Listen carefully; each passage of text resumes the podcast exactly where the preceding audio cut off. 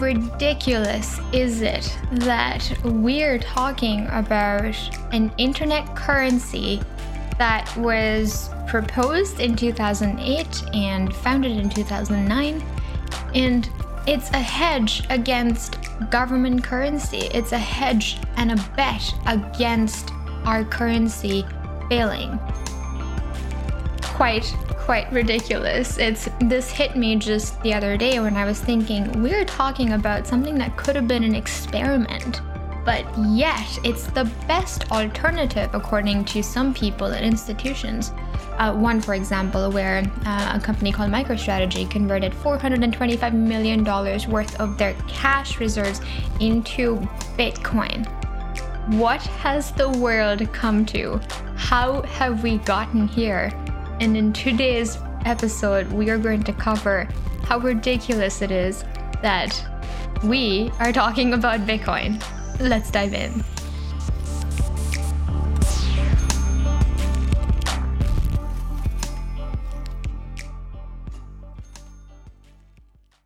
The thoughts and opinions expressed by Keegan Francis, Mrugakshi Palway, and the guests interviewed on the Go Full Crypto podcast are solely their own.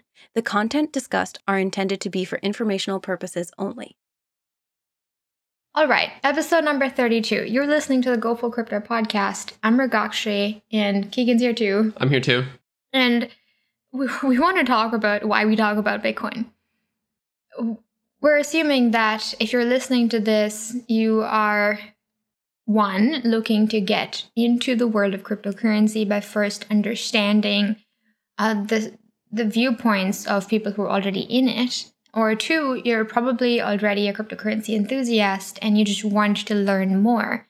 And with that particular camp i think every cryptocurrency enthusiast is in because you can never know everything. I'm in that camp yeah, I'm in that camp too. Yeah. I wake up every day and I just I just think how little I know about the whole situation of Bitcoin and the world economy and how things will play out.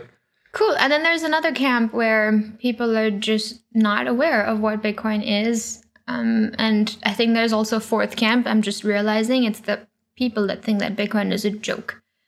And and focusing a little bit more on that camp that thinks Bitcoin is a joke it kind of started that way. Well, That's the well we don't place. know that, but what if it is? What if it's a big joke? What if it's a what if Bitcoin is a huge joke? However, this joke has been taken seriously by enough people. By a lot of people. but but again, as we introduced in the introduction of this episode is how ridiculous is it that we have more trust in Bitcoin than we do in what is happening to our dollar? Yeah, that says a couple of things about uh, about what we think about centralized institutions or how much we trust the government. I know that there's people out there, and I speak to them on a fairly regular basis, that have a reasonable degree of trust in their government. And like just speaking for myself, I, I live in Canada, and I happen to think that we've got one of the best governments in the world. Um, that still doesn't uh, like come close to um, you know the mistakes that that people make. Like even though we have a great government we can still have a better one. Like it, it doesn't stop me from striving for something better. I don't think it's the government at least in in my case because um there's i think that power is too centralized in general and control is too centralized in general. And um, I have no qualms with people having control over certain things, but when it comes to money, we've reached a point in time in our society where the power to control your money should be given to an individual as opposed to a group of individuals in a centralized entity for a localized government. Yeah. Yeah. yes. Yes. So, uh, Mrugakshi, earlier we were talking about this analogy. We were talking about a boat, a specific boat in history, and it was the Titanic and we were yeah. giving the analogy that the Titanic is a little bit like the world economy, and uh, I, I really love the way that you framed it and then the way that you put it. And then I, I also liked my addition onto it later. So You want me to bring it back up? I want you to bring it back up. Oh, I know that we uh, like had that conversation initially off air and we're gonna like try to artificially reproduce it here on the podcast, but I think it was a really Yeah, interesting sure. way to look at things and the paradigm shift that uh, that this ridiculous internet currency Bitcoin represents. Yeah, well, it. Um, I was trying to conceptualize and understand a question, just a little bit pretext to how that analogy came to be. I was trying to understand um, where money is being allocated. I read a tweet earlier today that said that stock market prices have been the highest ever. Pretty sure that's what I read. Don't quote me on that. But I remember thinking, this is crazy. We're- talking about uh, money being printed around the world, and then well, where is this money going? And it reminded me of a question that was asked to us. Uh, Keegan, you gave a really fantastic analogy of how if all of us have a piece of the pie in our particular um, region, then the pie is being expanded, but our particular piece of the pie isn't. And that's in a nutshell what inflation um, Yep, that's a Is doing. simplistic view of of, uh, of inflation. It's practical though; it's a functional way of thinking about it. Yeah, yeah. And then and someone asked us the question, well, where whose whose piece of the pie is getting larger if that's the case? Or, you know, this you're saying that this pie is getting larger, but where is the allocation of the extra pie going? Whose whose piece does that belong to? And we were talking about this earlier is okay, where whose piece of the pie is getting larger? Where is this circulation or where is is the money that is being stimulated into circulation being allocated to or who is it being allocated to and then um, we started talking about other things uh, based on the kind of decisions that we make and i remember saying as a society if we if we're in a sinking ship and we are used to having the mentality of doing everything that we can to make this sinking ship not sink instead of fleeing from this sinking ship. And a really good example of that is we're both developers, and um, just in a software sense, if something is wrong with your code, you need to get it patched or you, you need to put a band-aid solution on it so you can fix it for now. But that doesn't fix the source of the problem. And once you put enough band-aids the source of your problem still exists but you're going to continue to put band-aid over band-aid because you don't want to deal with the cascade of problems that you decided to um, ignore in the first place Yeah, I want to interject here and just add a little bit of uh, context from the software side of things. Uh, usually, when a company builds software, uh, they're they're kind of building two versions at once. Once they get to a big enough stage, they've built the one that everyone's using, but they're also building the next version, the better version, uh, in tandem alongside it. And the version that's currently live, it has flaws inherently, and just simply because uh, well, technology is moving at a really, really fast pace, and software especially. So there's always better ways of doing things, and in hindsight, you know what's wrong with the current software, and you know how you could make it better with the future one. So my main critique uh, of uh, or a main critique, I suppose, of the financial system that we're living in right now, the world economy, is that we uh, we seem to be running the current software and we're not thinking about the next version in any meaningful way. And and by we, I kind of mean world governments because I think that the uh, the software 2.0 of world economy is, is uh, the alternative is here. So the, the separate ship that we can jump to um, is now available for us to. Uh, to look at, to take a take a second look at, um, but uh, that's not really being taken seriously um, in any meaningful way. I just say a majority of world governments because I, I do think that there's a minority of governments that we don't know about, we haven't studied about, and True. putting a blanket statement on world governments not paying attention to their economy is a dangerous statement. um, so yeah, so going forward with that analogy, I was talking about how it seems like we're in we're in the Titanic, and we're looking at the iceberg, and the iceberg is collapse of the Titanic, but in this case, it, it's collapse of the monetary system that we're currently following. But we're heading towards it anyway. And the, the, the worst part is we put the iceberg there. And I know this doesn't follow the analogy of the movie, but in this particular analogy, we are expecting the iceberg to magically fall away, and, and the iceberg is the crash of Uh, our, our monetary system.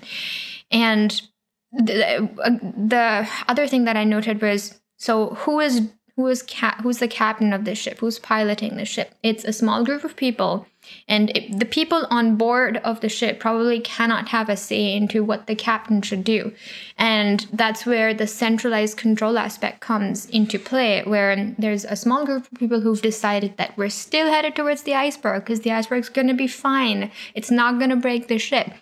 And then there's people aboard this ship who are thinking, we're definitely going to sink and die if we continue headed towards this iceberg.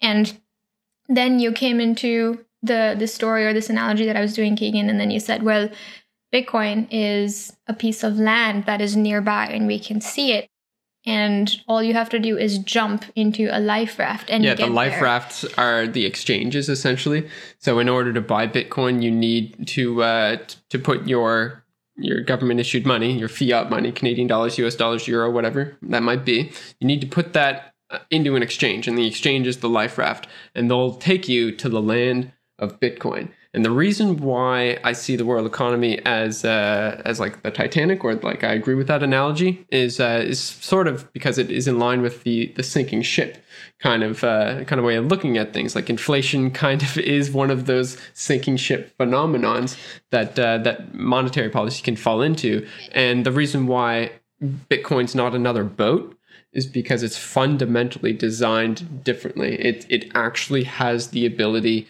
to uh, well it's immune to some of the problems that uh, i know i'm using grandiose terminology here like immune but it, it it's immune to, to inflation so it's, it's it's land in that sense if the titanic can sink um, due to inflation and go to the bottom of the ocean then uh, then the thing that is land is the thing that can't sink uh, in terms of uh, in terms of destruction of value due to inflation. Yeah, I wouldn't say it's just inflation though. There's so many True. So many different phenomenon that are in play here because fundamentally the system that we have been following has a time limit and I think we're too attached to letting go of something that is doomed to not work in the future.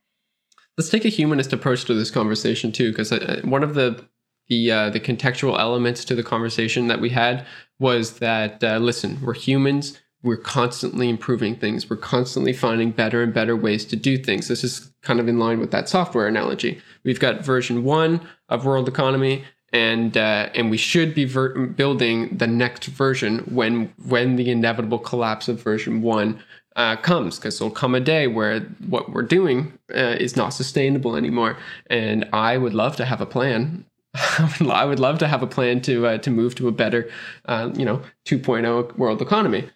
And you know, to the humans' credit, we, have built that. That exists right now, and it's it's really hard to convince people that um, that that's that's Bitcoin, or to take that notion seriously, or even to discuss it in an intellectual way. So, Keegan, I want to bring this conversation to the case study that you've written, which is currently sitting at 22 pages, um, but it might be a little bit bigger once we finish it up. But we said this in the beginning again of this particular episode is the world has come to a point where the CEO of a multi-billion dollar company has decided to convert 425 million dollars of its cash reserves into bitcoin so keeping that in mind keegan what are some of the most unique findings that you came across when you were doing research for this case study yeah, one of the really interesting things uh, about that situation is that the company bought one thing.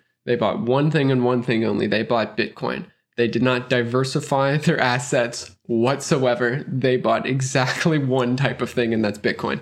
And that was uh, that should, I think, be mind blowing because uh, you know we've at least within my financial education, I'd be talking. I, I would I've, I've been taught, okay, you must diversify your portfolio. You must spread your uh, allocation across uh, real estate, precious metals, stocks, and then even throw in some government bonds. And that, that'll give you a nice balance to hedge your risk.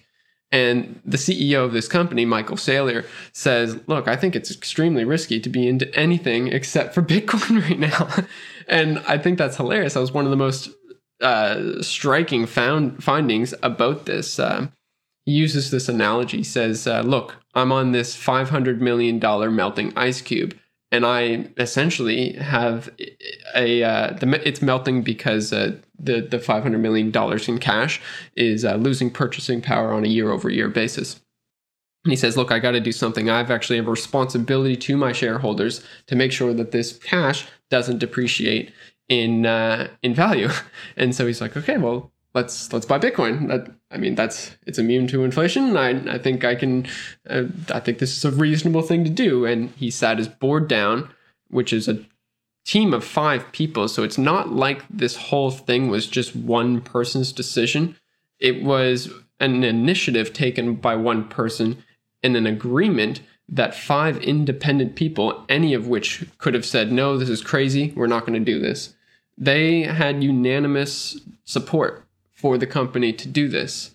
And that, so I, I gave you two. I actually gave you two striking foundings. The first was that they bought Bitcoin and only Bitcoin uh, to solve their problem, and that they, uh, the entire board, five individuals, uh, completely autonomous, fully capable of making their own decisions and forming their own opinions, they all arrived at the same conclusion. Yes, this is the right thing to do with $500 million in cash. So if you're listening to this or watching this on YouTube and you're thinking this is insane, this is this is crazy, crazy. This is it's ridiculous that I'm listening to this.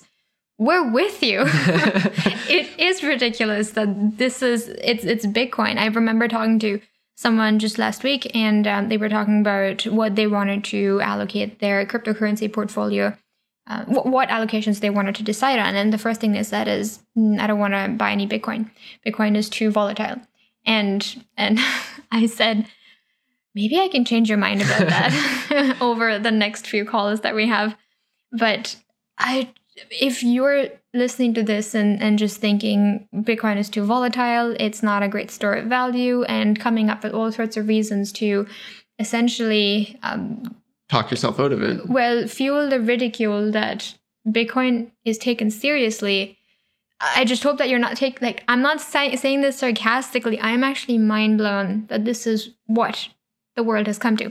Anyway, if you're thinking this, the case study is going to come out in the first week of December, and we're going to send it to everyone who's on our on our mailing list. So if you haven't joined it already, go to our website and then sign up for our newsletter. And you will get to read all about how someone went on to decide and implemented a strategy um, for their company to convert $425 million of their cash reserves into Bitcoin. And I, I also want to just draw attention to the fact that like you can be an individual and take a lot away from this uh, this company's decision. Uh, it, it does actually map pretty well onto okay, I'm a, I'm an individual or I'm a family or I'm a small business or I'm a company that does a million dollars in revenue a year. Uh, this case study is meant to, and it's written in such a way that uh, anyone at any level should be able to take something away from it in, in the sense that it's educational. So you'll learn something about the way that the Bitcoin network works, what it's designed to do, what its primary use case or, or value offering is. Um, all of that's in there and more, which is which is good. So if you're an individual and you're thinking, okay, look, uh, you know what, you're you're making some sense world economy looks weird. I don't know what's going to happen in the future. Maybe Bitcoin is a good a good hedge against that. Then uh, then this study could be uh, could be your thing. Or if you just want to learn about why someone would take the ridiculous decision to convert $425 million worth of their cash reserves into Bitcoin. Yeah. that too. I'm I'm seriously undergoing this. Wow, this is what we're doing. This is incredible. It's quite mind-boggling. I cannot I cannot I can I can completely understand, but what's the next 15 years going to look like? I actually have no idea. And like it's actually really useful to go back in time and and look at 20 2009, 2010, 2011 like the the thought of uh, of a company, a publicly traded company taking that amount of money and buying Bitcoin with it in 2010. At, like if you told me that at that point, I'd be like, okay, uh, I don't think that you're sane very much. like People are still saying that even right now. There's Yeah, true. you know not enough awareness around why this is a safer bet than holding on to your cash, depending on the country that you're in. Do you know what's fun? I just thought of this. Okay, so in uh, in 2010, the, one of the first purchases of uh, of Bitcoin is pizza. They bought two large pizzas from Papa John's Pizza for 10,000 Bitcoin. Right. So the the amount of Bitcoin that this company MicroStrategy bought is uh, 38,000 Bitcoin. So let's just round up and call it 40. 40,000 pizzas. So, uh, sorry, not 40,000 pizzas. 40,000 Bitcoin. Uh, so in a lot of 2010, 10,000 Bitcoin was worth uh, 25 to 30 US dollars. Right. And so for a hundred dollars, you could make the same purchase. And for a hundred dollars in, in 2010, you could make the same purchase of Bitcoin as you can make today for $425 million. Uh, that confused me, Keegan. I didn't follow your math there. Can you can you maybe say that again differently? Uh, yes, sure. So if you ordered uh, eight lar- pa- large Papa John pizzas, Eight? eight, Eight. yeah, and uh, you would receive 40,000 Bitcoin for that in 20,000 2010, right? Because the value of one Bitcoin was $25? What the value of ten thousand Bitcoin was twenty five dollars. Oh, right. Sorry. Yeah, yeah, yeah. Just trying to follow. My math.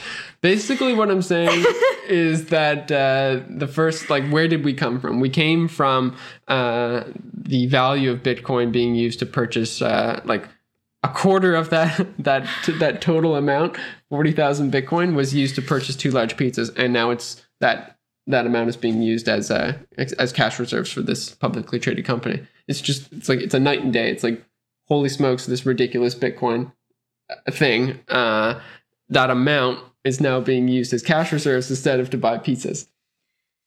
Maybe this was an unproductive yes. tangent. no. Okay, for everyone listening and watching, if you got that, please tweet about it or let us know because I'm still not following that. Uh, when you said, Where did we come from? I was thinking, Where did we go? Where did we come from? Cotton Eye Joe. Cotton Eye Joe. Yeah. Um, so that was where my mind was. Sorry about that. No. Anyway, It's all good. we digress. We're talking about pizzas. Hope we're not making anybody hungry. But anyway, we ha- we digress again. So again, to our listeners and viewers on YouTube, this case study that we're producing is coming out in the first week of December. We will probably talk about it again in an episode in December. But if you want to read this, it's really well written and very simple, not being modest at all. It's a great, great case study. Go up to our website and sign up for a newsletter because that's how you would receive it. Our, our website is gofullcrypto.com. Oh yeah, we link it in the show notes. And if you're with us, if if you're if you're pro Bitcoin and you're also thinking it's ridiculous that this is a thing, just email us or tweet at us and say I'm with you and these are some of the reasons and thought processes I have gone through to come to the same realization and it's it's a, it's a great wild ride. And again, if you're enjoying our content, please remember to like, share, and subscribe on wherever you're watching, especially if you're on YouTube. So that, or you know what? More importantly, tell your friends about it because we we we want to be the proponents of disseminating cryptocurrency or you know in particular bitcoin and finance to a lot of people and if you tell a friend about it um, they can tell a friend about it and that's how we can grow so that would be very much appreciated Yeah. Also, like, that's how we grow, but it's also how you grow. that's true because if you open up that conversation with a friend, who knows what kind of discussion points that you're going to arise. You might both come to a question that you're unable to answer, at which point you can email us at ready at gofullcrypto.com very true and we can answer that question on the show for you and your friends. You can take that answer and then you can go and possibly benefit from it Yeah. by uh, by buying Bitcoin or not, depending on the answer. this is not investment advice It's straight up not investment. advice. Awesome. Thanks for that, Keegan. That was a really good point. Well, thank you again for listening and watching, and stay tuned.